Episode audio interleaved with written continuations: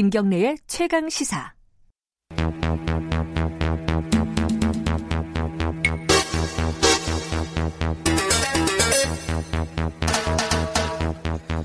네, 사건의 이면을 깊이 있게 파헤쳐보는 시간입니다. 추적 20분.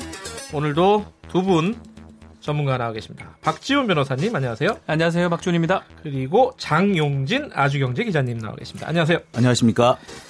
아, 점점 인기 있는 코너로 자리 잡고 있다고 스스로 자평을 하고 있습니다. 어, 당연하죠. 자, 어제, 어, 저번에 한번 간단하게 사건 발생한 이후에 좀 다뤄봤었는데 고유정 사건이라고 요새는 이제 이름을 붙이더라고요. 네. 제주 전남편 살해 의혹 사건. 자, 요 이게 이제 기소가 됐어요 어제. 네, 그죠? 어제 정식으로 기소가 됐죠. 그 혐의가 뭔지 그 장 기자께서 좀 정리를 네. 좀 해주시죠. 살인과 사체 훼손, 그다음에 사체 은닉 이렇게 어, 되어 있습니다. 세 가지 혐의요. 예. 보통 이제 사체 유기 혐의가 적용되지 않을까 했는데 일단 유기 혐의 대신에 사체 은닉. 형, 유기하고 언니 같은 거 아니에요? 아, 은닉은 좀 숨겼다는 얘기니까 그러니까 예. 아, 그 사체 유기가 되면 어딘가에서 발견이 돼야 아, 되는데 그렇구나. 그런 사체 일부를 은닉하고 일부를 유기했다고 경찰은 생각했었는데 못 찾았군요. 결국 못 찾다 보니까 유기 부분은 빼고요. 사체 은닉만 지금 기소된 상황입니다. 아 근데 그 여기저기서 뭐뭐 무슨 뼈 발견했다, 뭐 발견했다 계속 뉴스 나왔는데 동물뼈입니다, 다. 다 하나도 아니었어요? 동물뼈고 다섯 음. 네 가지 네 번 발견된 동물뼈고 마지막 거는 지금 그 많이 태워가지고 고온에 DNA 지금 아. 추출을 국가수원에서 하고 있는데 아직 추출됐다는 얘기는 조사 없습니다. 중이다. 예. 네, 그 이제 보통 이제 그 골분만 남은 경우에도 네. 사람의 것인지 동물의 것인지는 구분이 되기는 합니다. 하지만 사람의 것으로 확인이 된다고 하더라도 DNA가 있어야 확인이 되는데 네. 고온에서 태운 경우에는 DNA는 남아 있지가 않죠. 음흠. 그래서 현실적으로 좀 쉽지 않아 보입니다. 쉽지 않다. 예. 그 부분은 지금까지 발견된 걸로는요. 그렇습니다. 예. 예. 그래서 사체 은닉으로 혐의를 정했다. 근데 이 사건에 이제 뭐 쟁점 중에 여러 가지가 있는데 가장 기본적으로는 저번에 저박 변호사님이 그 네. 얘기했어요. 어, 시신 없는 그렇죠. 어, 사건, 살인 사건은 이게 무죄가 될 가능성도 꽤 있다. 무죄가 되거나 예. 아니면 형을 상당히 적게 받을 가능성이 있습니다. 그래요. 그러니까 왜 그러냐면 시신이 있다면 일단 직접 증거라고 봐야 되거든요. 네. 거기에다가 조금 뭐 예상하기는 어렵지만 시신의 어떤 그 부위라든지 이런 걸 본다면 어떤 식으로 공격을 했고 이런 것들을 알 수가 있습니다. 일반적 살인 사건이라면. 네. 근데 이 사건은 뭐 그런 상황은 아니지만 그러기 음. 때문에 시신을 발견하는 게 살인 사건의 시작이자 제일 중요한 부분입니다. 근데 음흠. 이 사건은 어쨌든 사- 시신이 발견되지 않고 있고 본인은 성폭행을 피하기 위해서 방어하는 과정에서 그렇게 살해를 했거나 어떻게 했다고 얘기를 하기 하고 있고 나머지 부분은 얘기를 하고 있지 않습니다. 네. 결국은 다 우리가 아니면 검찰이나 법원에서 추측하고 상상으로 만들어내야 될 부분이거든요. 그렇다면 기본적인 양형 기준으로 돌아갈 수도 있고요. 예. 기본적 양형 기준으로 돌아간다면 그냥 우발적 살해 아니면 계획이 뭐라면 계획이 지금 밝혀내지 못한다 그러면 음흠. 그렇다면 양형 기준상으로는 3에서 5년 정도입니다. 그러니까 이제 국민들의 어떤 네. 법 감정하고는 다르게 이제 법리적으로 보자면은 아닐 가능성, 무죄일 가능성을 생각할 수밖에 없거든요. 네, 그런데 네. 무죄일 가능성이 합리적으로 배제되지 않는 이상 네. 법원에 특히 법관은 무죄를 선고해야 되는 게 사실은 맞는 겁니다. 그러니까 네. 무죄일 가능성도 있죠. 그러니까 이, 이 사건 같은 경우에는 맨 처음에는 살인이냐 실종이냐 이게 정점이 될 것이고요. 살인이다라고 하면 우발 살인이냐 계획 살인이냐. 음흠. 만약에 우발 살인이냐면 이게 정당 방위였느냐 아니었느냐 과잉 방어였느냐 이런 문제까지도 가게 될다 거예요. 따져봐야 예. 되죠. 저 살인이냐 실종이냐는 그래도 결론이 난 거 아닌가요? 그것도 아닙니다. 아니에요? 아닙니다. 90% 이상은 낮다고 봐야 됩니다. 왜냐하면 모텔에 들어가는 장면은 있는데 나오는 장면은 없거든요. 아, 펜션 보통 아, 펜, 아, 얘기하죠. 죄송합니다. 예, 예, 예. 아, 죄송합니다. 예. 예. 펜션에 그런 상황이기 때문에 예. 그 부분을 봤을 때는 90% 이상은 거기서 무슨 일이 일어났을 것이다라고 생각할 수 있는데 음. 간혹 정말 지도세도 모르게 딴 데로 나갔을 가능성도 배제를 못하는. 거거든요. 그러니까 부산 같은 경우 부산 해운대, 해운대 부부가 갑자기 살인사- 실종 사건 아, 실종 사건이죠. 예, 같은 예. 경우에는 들어가는 장면인데 나가는 장면이 없어요. 없어요. 시신 자체는 그래서 없고요. 지금 현재 지금 몇 달째 뭐몇 년째 실종 상태로 유지가 되고 있는 부분이 있거든요. 그렇죠. 그러니까 시신이 없다라는 것은 결국에 실종일 가능성도 배제할 수 없다는 거죠. 물론 네. 그 범행 현장에 이제 혈흔이 있고 음, 또 네. 그다음에 이번에 그 검찰이 확보한 증거물 가운데 이제 전기 톱이 있는데 네, 거기에서도 DNA가 확보된 게 있기 아, 때문에. 네. 예, 현실적으로 보면은 이 정도라면은 살인 사건일 가능성이 매우 높다. 라고는 할 수는 있지만 네. 그렇다고 하더라도 또 그 고유정이 적극적으로 지금으로서는 그 진술을 안 하고 얘기를 안 하고 있는데. 예. 만약에 적극적으로 부인을 한다고 하면은 상황이 또 완전히 달라질 수 있어요. 그러니까 또 예컨대 이런 식이죠. 그러니까 성폭행을 하려고 해서 내가 저항을 했다. 그랬는데 네. 칼에 맞았는데 이 사람이 그냥 거기서 뛰쳐나갔다. 그러고 난 모르겠다. 이래버리면 사실 혈흔이 있는 이유란이 다 나와버리거든요. 그렇기 때문에 이런 식으로 하면 나중에 검찰이 입증하는 게 상당히 곤란해질 가능성이 있습니다. 자, 그러면은 어, 살인이냐 아니냐는 어, 조금 정리가 됐고요. 자, 우발적이냐 계획적이냐는 어디까지가 지금 경찰 수사에서 나온 겁니까? 근데 제가 볼 때는 이것도 우발적인 행동으로 보기는 어려워요. 네. 예를 들어 이런 겁니다. 이혼한 전 배우자를 만나요. 네. 이제 그것도 나는 싫었는데 내 의사와는 상관없이 면접 교섭권을 행사하는 바람에 어쩔 수 없이 만난 거예요. 네. 그 자리에 같이 있고 싶겠습니까? 음흠. 보통 같이 있고 싶지 않아요. 만나더라도 잠시 만나서 그냥 아이만 보내주고 네. 나오려고 할 건데 이 경우에는 숙소를 같은 숙소를 잡았고 그것도 2, 3일 이상 같이 있을 걸 끝까지 상정해서 준비를 했단 말이에요. 이거는 기본적으로 뭔가 다른 고의적인 어떤 범행이라든지 어떤 행동을 계획했기 때문에 가능한 것으로 보입니다. 그렇기 때문에 이걸 우발적이라고 말하기 현실적으로 어려워 보여요. 그 이후에 아, 그 직전에 범행 도, 그 도구를 구입했던 거 그리고 수면제 성분을 처방받았다는 거 졸피뎀. 졸피뎀이죠. 그리고 면접 교섭권이 5월 9일 날저 재판에서 본인이 졌어요. 고유정이 음. 지자마자 인터넷 검색에서 뭐 뼈의 무게라든지 뭐 살인이라든지 어떤 도구라든지 이런 걸 검색했는 걸 봤을 때 이런 정황 증거들이 계획 범죄를 추정하는 부분이라고 봐야 될 것 같습니다. 예. 근데 졸피뎀을 처방받은 거는 경찰 조사에서 나왔는데 네.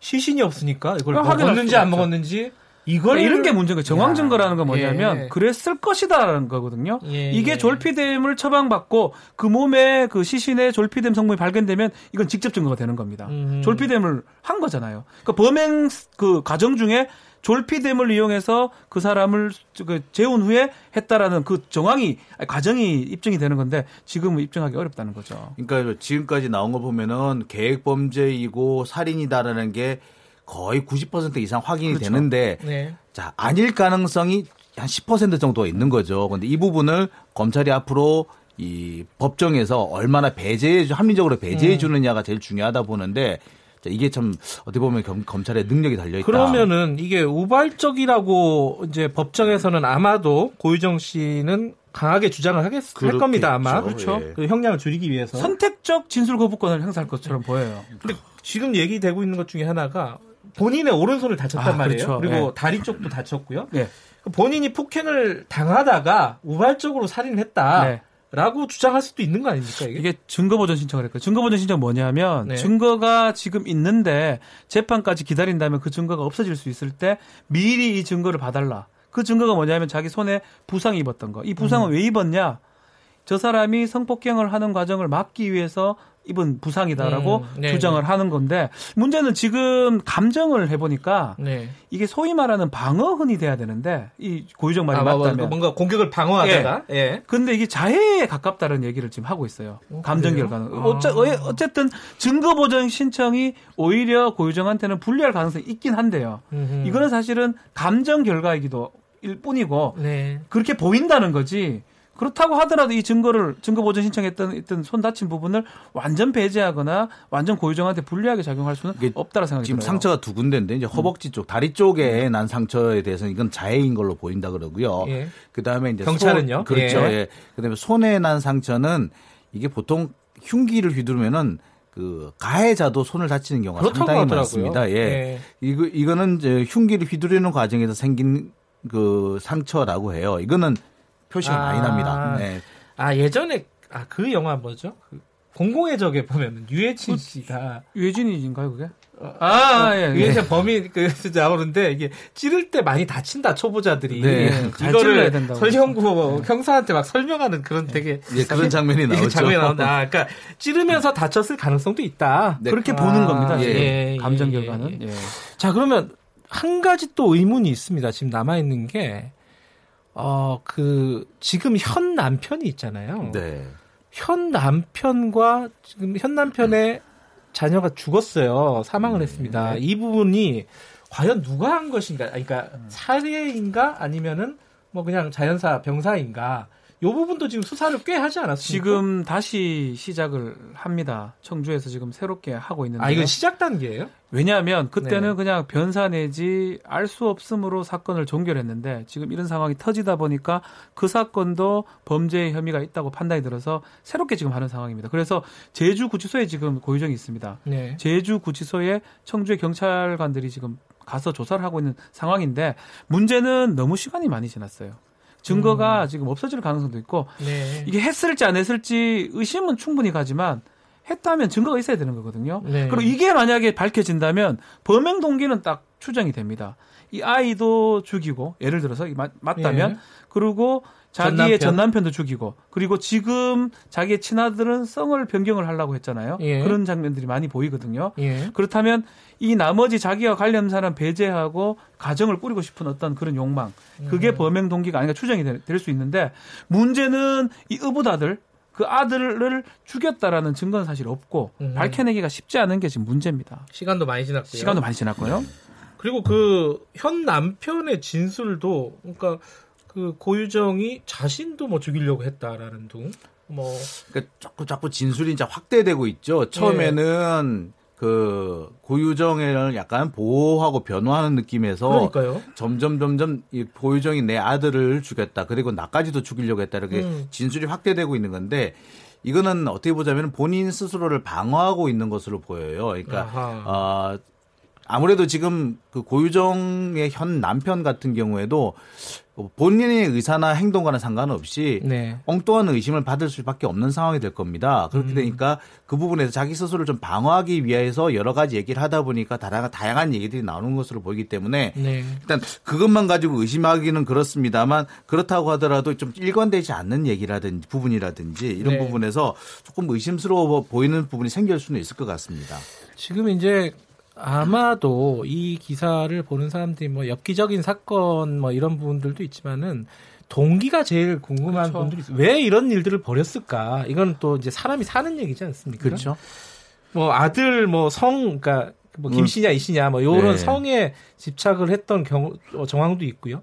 어, 지금까지 나온 걸로 좀 추정을 한다면 어떻게 보세요? 그러니까 지금 그. 아이가 이제 그 원래는 강씨 이제 강 네. 숨진 그 남 전 남편의 성이 강강 씨였는데 씨였죠. 네. 이제 다 지금 현재 남편 성으로 바꾸려고 네. 그다음에 바꾸기 전에도 어, 좀 다른 외부적으로는 또 그 바꾼 성으로 좀 써달라라고 이렇게 요청을 했던 것으로 음. 보이는데 이것은 결국에는 뭐냐면 재혼 가정의 완성인 거죠. 그러면서 원래 초혼이었던 그 관계와 초혼 남편을 완전히 자신의 인생에서 지워버리고 싶었던 그런 욕망의 표현이라고 볼 수 있을 것 같습니다. 예. 그러니까 이런 사람들의 경우 대체로 보면은 자신의 배우자에 좀 강하게 집착하는 현상이 생기는데 네. 그 강한 집착이 경우적으로 폭력적인 형, 성향으로 드러나기도 하고 그렇거든요. 네. 그러니까 아마 이런 것 그래서 이제 초혼에 실패한 것이 이 사람이 재혼에 들어가면서 이 초혼에 실패한 것을 만회하고 실패한 초혼을 완전히 자기 기억에서 삭제하고 싶은 거죠. 음. 그러려면 방해물이 두 개가 있어요. 의부다들과 전 남편이죠. 그렇죠. 그러니까 지금까지 나온 걸로 추정을 한다면 추정이에요. 이건 그렇죠. 그러니까 추정인 겁니다. 얘기를 예. 하지 않았기 때문에 프로파일러나 많은 네. 사람들이 프로파일링을 하면서 추정했던 부분이기 때문에 네. 재판 과정에서도 영 다른 얘기를 할 수도 전혀 있어요. 다른 얘기가 나올 그렇죠, 수도 그렇죠. 있죠. 뭔 소리야? 그런 거한게 없다라고 얘기할 수도 있고요. 숨겨진 사연이 예. 아, 저는 있을 것 같아요. 이렇게 사람이 이렇게 잔인한 행동을 할 때는 뭔가 우리가 모르는 뭔가 있지 않을까. 합리적으로 추정이 너무 아니라. 답답한 거예요. 그래서 예. 사실은 모든 뭐 잔혹한 범인이라도 결국은 범행의 동기에 대해서 대부분 얘기를 합니다. 음흠. 이렇게 안 하는 경우는 없거든요. 결국 검찰도 자신을 했지만 검찰 수사 기간 동안 범행 동기 하나도 밝혀내지 못했고요. 재판 과정에서 더 무서운 게 본인의 필요하고 유리한 얘기는 할 거고요. 예. 본인의 불리한 얘기는 하지 않을 것 같아요. 네. 되게 좀 치밀한 사람 같은데 그렇다면 재판하는 과정에서도 전략적으로 어느 정도만 인정하고 어느 정도를 부인해 버리면 양형에서 유리하게 받을 수가 있습니다. 자, 예, 뭐, 어, 대략 짚고 싶었는데, 박태준 청취자분, 장- 박태준 님이 오늘 방송은 수억짜리 방송이다. 예? 아, 비싼 변호사님이 나오셔가지고 저는 뭐 되게 싼 변호사입니다. 예. 그런 말씀 해 주셨고요. 이현민 님은 30분 꼭 채워서 방송을 해달라고 재밌다는 말씀 해주셨지만, 다음 인터뷰가 예정되어 있기 때문에 여기까지만 하겠습니다. 이 사건, 아, 이 사건은 우리 저번에 한번 다뤘는데, 그 숙명여고 이 네. 시험지 유출 사건도 재판 과정을 진행하면서 한번 봤으면 좋겠더라고요. 이 한겨레 신문에서 이게 네, 조금 어, 다른 좀 얘기를 무죄를 했죠. 추정할 수 있는 어떤 근거들을 무죄까지는 아니더라도 다음 주에 그거 하죠. 20. 우리 PD님 허락이 있으면은 저 웃고 웃고 있는데 뭐 하면 될 것 같은데. 네. 자 오늘 두 분 여기까지 듣겠습니다. 고맙습니다. 네, 감사합니다. 감사합니다. 박지훈 변호사, 장용진 아주경제 기자였습니다. 김경래 최강 시사 듣고 계신 지금 시각은 8시 45분입니다.